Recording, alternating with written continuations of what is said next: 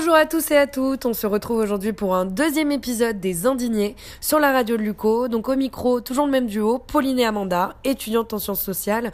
Comment tu vas Pauline? Bah écoute, ça va super et toi? Oh super Pourquoi? Parce qu'en ce 23 février, nous allons discuter d'un sujet peu abordé et surtout tabou qui nécessite pourtant de l'attention puisqu'il nous concerne au quotidien. La notion de défaire le genre, notamment avec la théorie queer très répandue dans les études sociologiques du genre. Donc là, pour le moment, ça ne vous dit rien, mais le but de ce podcast, c'est justement de décortiquer ce sujet.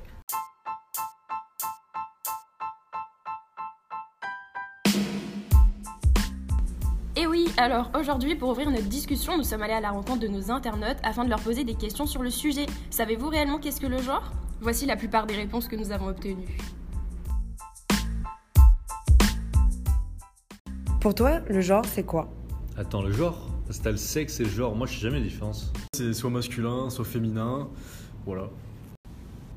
Et pour toi, qu'est-ce que ça veut dire défaire le genre?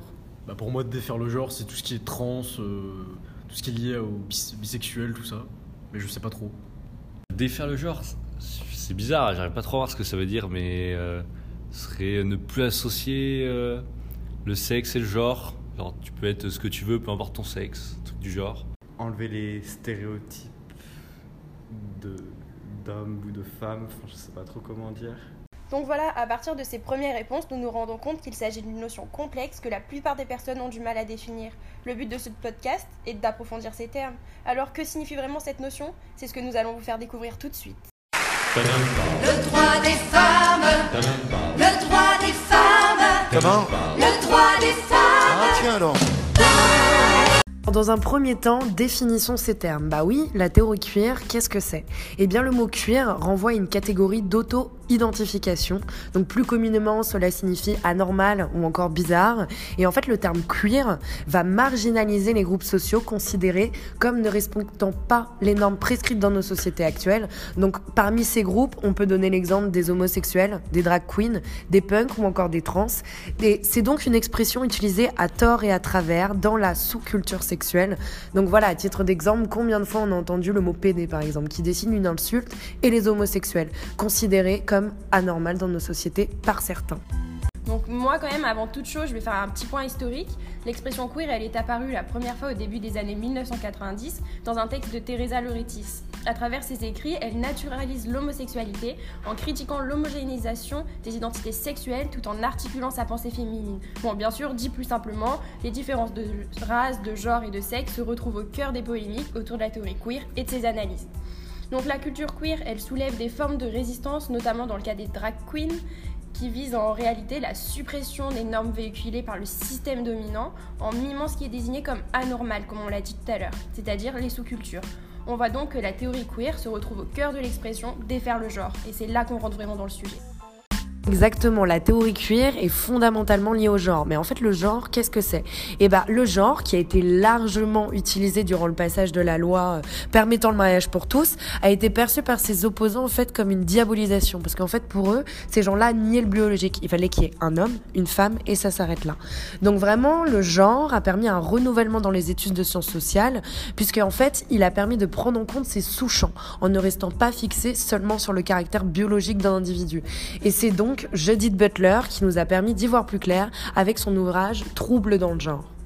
Bon, et ça tombe bien, parce qu'avec Amanda, nous avons eu l'occasion de faire un travail de recherche dessus, donc on va pouvoir vous en parler. Voilà, Judith Butler, c'est une philosophe américaine, particulièrement connue pour son ouvrage, qui a influencé le milieu du genre et un grand, un grand nombre d'autres chercheurs avec des théories de genre et de queer. Alors voilà, Judith Butler, elle va définir le genre comme une interprétation sociale saturée de normes où en fait on va sexualiser le corps en fonction de si on est un homme ou bien une femme. Donc c'est une construction irréelle et sociale qui nous amène par ailleurs à produire une suite d'actes qui vont se jouer et se rejouer perpétuellement selon notre catégorisation. Par exemple, je sais pas, pousser à l'extrême, voilà, une femme qui cuisine chez elle et l'homme qui part au travail. Euh, donc ça, c'est des stéréotypes qui ont été longtemps véhiculés, même aujourd'hui. Donc c'est une construction d'identité. Alors le corps, selon ce schéma, c'est une idée historique et non une spécificité naturelle. Donc le corps va être considéré comme un processus actif d'incarnation. Nous avons donc un homme, une femme, deux genres qui vont exclure tous ceux qui pourraient être différents. Et par ailleurs, ça explique la discrimination ou même le racisme à propos de certaines personnes. Là, par exemple, on peut nommer les homosexuels, dits efféminés par exemple, qui vont s'habiller avec des vêtements de femmes ou qui vont se maquiller comme elles. Mais en fait, pourquoi la femme doit se maquiller et l'homme non? Pourquoi la femme a des vêtements de femme et l'homme a des vêtements d'homme? Enfin, tu vois ce que je veux dire? C'est quand même une catégorisation qui dépasse la réalité des choses et de comment on se sent réellement. Ce que tu racontes au niveau de la catégorisation et de la discrimination me fait penser à Georges Chansey. Je sais pas si tu le connais, Pas mais il s'agit d'un historien qui a mené une étude sur le quartier Harlem dans l'état de New York euh, au cours du XXe siècle. Donc à travers son étude, il montre que ce quartier était entièrement encadré par les pouvoirs publics afin d'y représenter la culture dite noire et tous ces stéréotypes qui sont encore ancrés dans nos mentalités aujourd'hui. Donc par exemple, bah, ils allaient recréer des spectacles à caractère raciste en dénigrant les noirs qui par ailleurs n'avaient pas accès à ce milieu. Donc la culture dominante, elle mime une culture dénigrée et rabaissée en perpétuant des stéréotypes et des classifications à travers une appropriation déformée. C'est totalement ce que t'expliquais avant. Alors merci beaucoup Pauline pour cet exemple, je le connaissais pas du tout, mais en fait tu vois ça nous ramène à une problématique au cœur des débats concernant le genre, c'est-à-dire bah, comment il va se construire selon des normes institutionnelles. Donc voilà, on retourne à Judith Butler, d'ailleurs on va beaucoup en parler dans ce podcast parce que c'est quand même une figure phare euh, dans ces études-là, et bah elle en fait elle va affirmer que c'est par la performativité du genre que l'on va comprendre comment il se construit. Donc ce qu'elle entend par performativité, c'est-à-dire de quelle manière on incarne des modèles de genre. Donc voilà, elle cite des énoncés performatifs qui vont nous suivre au quotidien et qu'on ne remarque même pas. Au quotidien, que ce soit par exemple, je sais pas, euh, sur le chemin du travail par exemple, on prend la voiture et on tombe sur une série de panneaux publicitaires avec la femme qui cuisine, stéréotype, et l'homme au travail, encore stéréotype. Donc tous ces stéréotypes-là sont véhiculés, sont véhiculés partout, dans les films, à travers des discours également, et surtout à travers des couvertures médiatiques par exemple, notamment en termes de violences sexuelles, qui sont énormément médiatisées. Et en fait, tout ça, ça va participer à la catégorisation de deux genres distincts. Euh, exemple, un exemple phare, sur tous les documents euh, administratifs, tu as une case homme et une case femme. Un autre exemple, dès qu'un enfant euh, naît, on va le catégoriser. Oh, c'est une fille, c'est un garçon. Et en fait, les critères biologiques vont jouer sur les manières dont nous, nous nous percevons, selon des critères culturels institutionnels. Et tiens, par exemple, aussi le logo homme ou femme qui se trouve devant les portes des toilettes, mais ça représente parfaitement la catégorisation des individus. T'as un sexe féminin, donc tu dois aller aux toilettes des femmes, t'as un sexe masculin, donc tu dois aller aux toilettes des hommes, mais non, enfin, tu peux aller faire pipi où tu veux.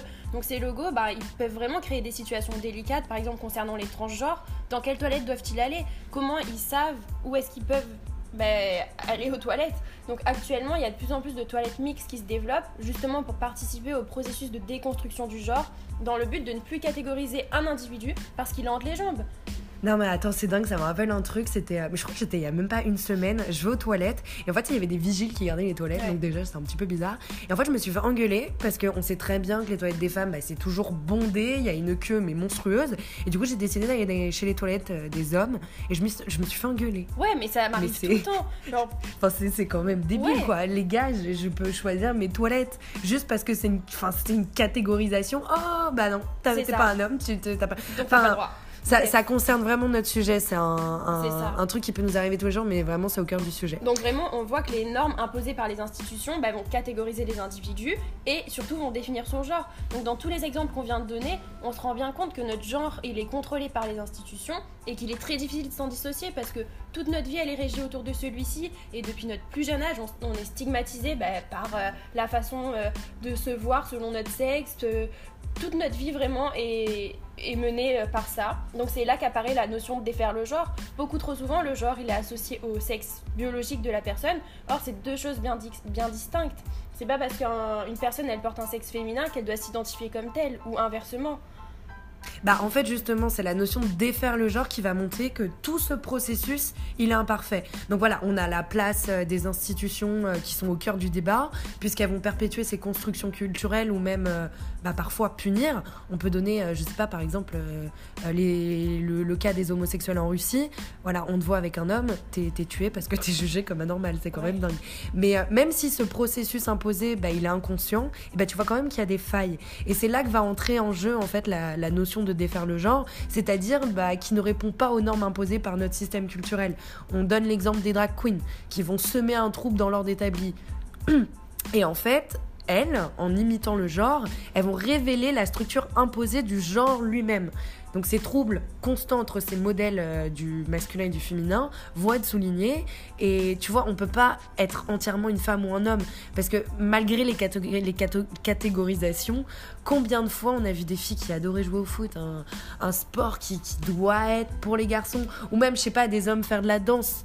Euh, alors que voilà, ces sports sont catégorisés selon nos sexes, mais pas du tout. Bah, Par exemple, moi j'ai un exemple phare. Quand euh, je faisais de la danse plus jeune, bah, la plupart des enfants c'était des filles. Et s'il y avait un garçon, mais tout le monde le regardait bizarrement et disait Mais attends, mais qu'est-ce qu'il fait là? Genre, c'est pas sa place. Euh, pourquoi il va venir porter un collant? Il devrait aller courir sur un terrain. Je trouve ça hallucinant. S'il a envie de danser, il a le droit de danser. Ouais, mais non, mais c'est dingue. En fait, on a créé un homme, créé une femme, et ces deux ont des activités qui doivent euh, les représenter en fait. Mais tout ça, c'est les institutions qui nous imposent. Mais tu vois, euh, un autre exemple, l'hétérosexualité, elle est pas majoritaire. Voilà, on a des lesbiennes, on a des homosexuels euh, ou des bisexuels, et en fait, on voit qu'il y a une multiplicité de genres. Donc, malgré que les institutions imposent des normes, bah, on voit que c'est quand même imparfait. Donc euh, la théorie féministe, elle vient justement renforcer et prouver cette théorie imparfaite, le processus imparfait. Donc dans les années 1794, c'est l'apparition des premières théories féministes. Donc elles ont pour but d'essayer de comprendre l'inégalité qui existe entre les genres. Donc elle a mis un point sur la multiplicité de genres en essayant de décatégoriser ce processus. Donc la théorie féministe, elle permet de comprendre comment les institutions culturelles ou encore comment les politiques alimentent et perpétuent à créer des actions individuelles qui vont catégoriser bah, par exemple les femmes ou les hommes.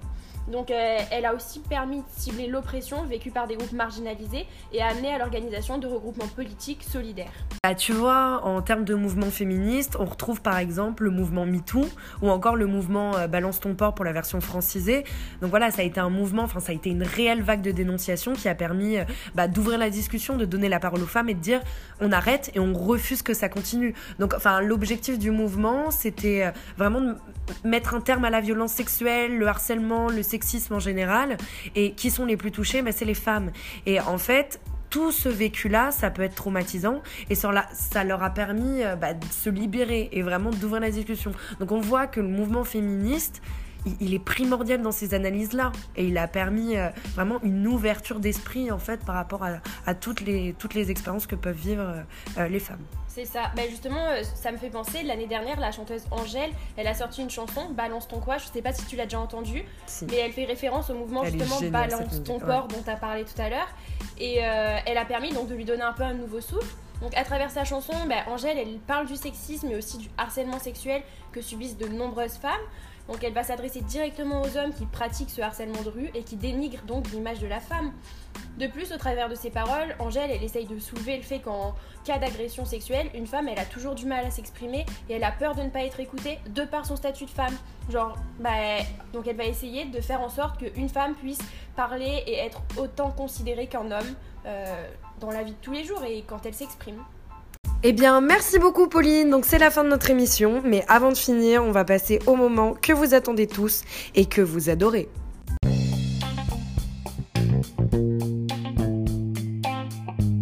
C'est le moment, c'est le moment, c'est le moment bon plan. Bon plan, ouais. Comme vous le savez tous, le moment bon plan est là pour vous permettre de comprendre tout ce qu'on a vu précédemment, mais de manière un peu plus cool. Alors dis-moi, t'as déjà maté la série Sex Education? Si tu l'as pas encore vue, mais cours vite la regarder. Elle s'accorde parfaitement au sujet et elle permet une meilleure compréhension de la théorie queer et des distorsions autour du genre. Donc la série Sex Education, c'est une série, euh, c'est une comédie dramatique qui aborde de nombreux questionnements euh, que se posent la plupart des jeunes, donc tout ce qui est orientation sexuelle, définition de son genre, acceptation de soi, et qui sont encore très tabous dans notre société. Justement, dans la série, il y a des personnages vraiment incontournables qu'on adore, qu'on kiffe et qui illustrent parfaitement les notions abordées précédemment. Donc moi, j'ai envie de donner l'exemple d'Eric. Voilà, c'est le personnage phare de la série, le meilleur ami homosexuel, euh, totalement émancipé, qui n'a pas peur du regard de son entourage. Et en fait, il arrive à se définir sans se fier justement à son sexe biologique. Et c'est justement, il le fait en défaisant le genre. Il se maquille, il porte des vêtements de femme, tout en déconstruisant la figure féminine. Et euh, ici, tu vois, euh, enfin le maquillage, il est quand même associé au sexe féminin, comme on a pu le dire euh, précédemment. Mais bah, en fait, on se rend compte que tout le monde peut le porter. Et c'est pas parce que tu es un homme que tu ne peux pas te maquiller. Si t'es bien à le faire, c'est comme ça. C'est ça. Et moi, il y a un autre personnage que j'adore aussi dans la série, c'est Adam. Et euh, par- euh, bah, pareil, il représente tout ce qu'on a abordé euh, juste avant. Donc c'est un personnage étrange et violent. Mais derrière lui, ben, il se cache un adolescent qui cherche une identité. Il a vraiment du mal à se définir, à définir son orientation sexuelle. Et tout au long de la série, ben, il va se rendre compte euh, qu'il aime à la fois les femmes, mais aussi peut-être les hommes. Mais sauf qu'il a peur du jugement, du rejet, donc il va avoir du mal à accepter la personne qu'il est. Et euh, bah ça, on va aussi le voir du fait qu'il harcèle Eric, qui, comme euh, l'a dit Amanda précédemment, s'assume totalement. Donc c'est quelque chose qu'Adam a du mal à digérer. Donc il va l'harceler pour faire ressortir son mal-être. Bon allez, on va pas vous embêter plus longtemps. Allez vite la mater et vous le verrez par vous-même. Et ouais, c'est la fin de notre podcast. En tout cas, on espère qu'on a fait le tour de la question, vous avez un petit peu plus compris ces termes. Et euh, on se retrouve bah, la semaine prochaine sur les indignés pour discuter d'un nouveau thème qui est en construction et on pense que vous allez aimer. En attendant, vous pouvez nous suivre sur nos réseaux sociaux. Euh, on vous laisse des petits cas d'actu assez sympas. Bon allez, À lundi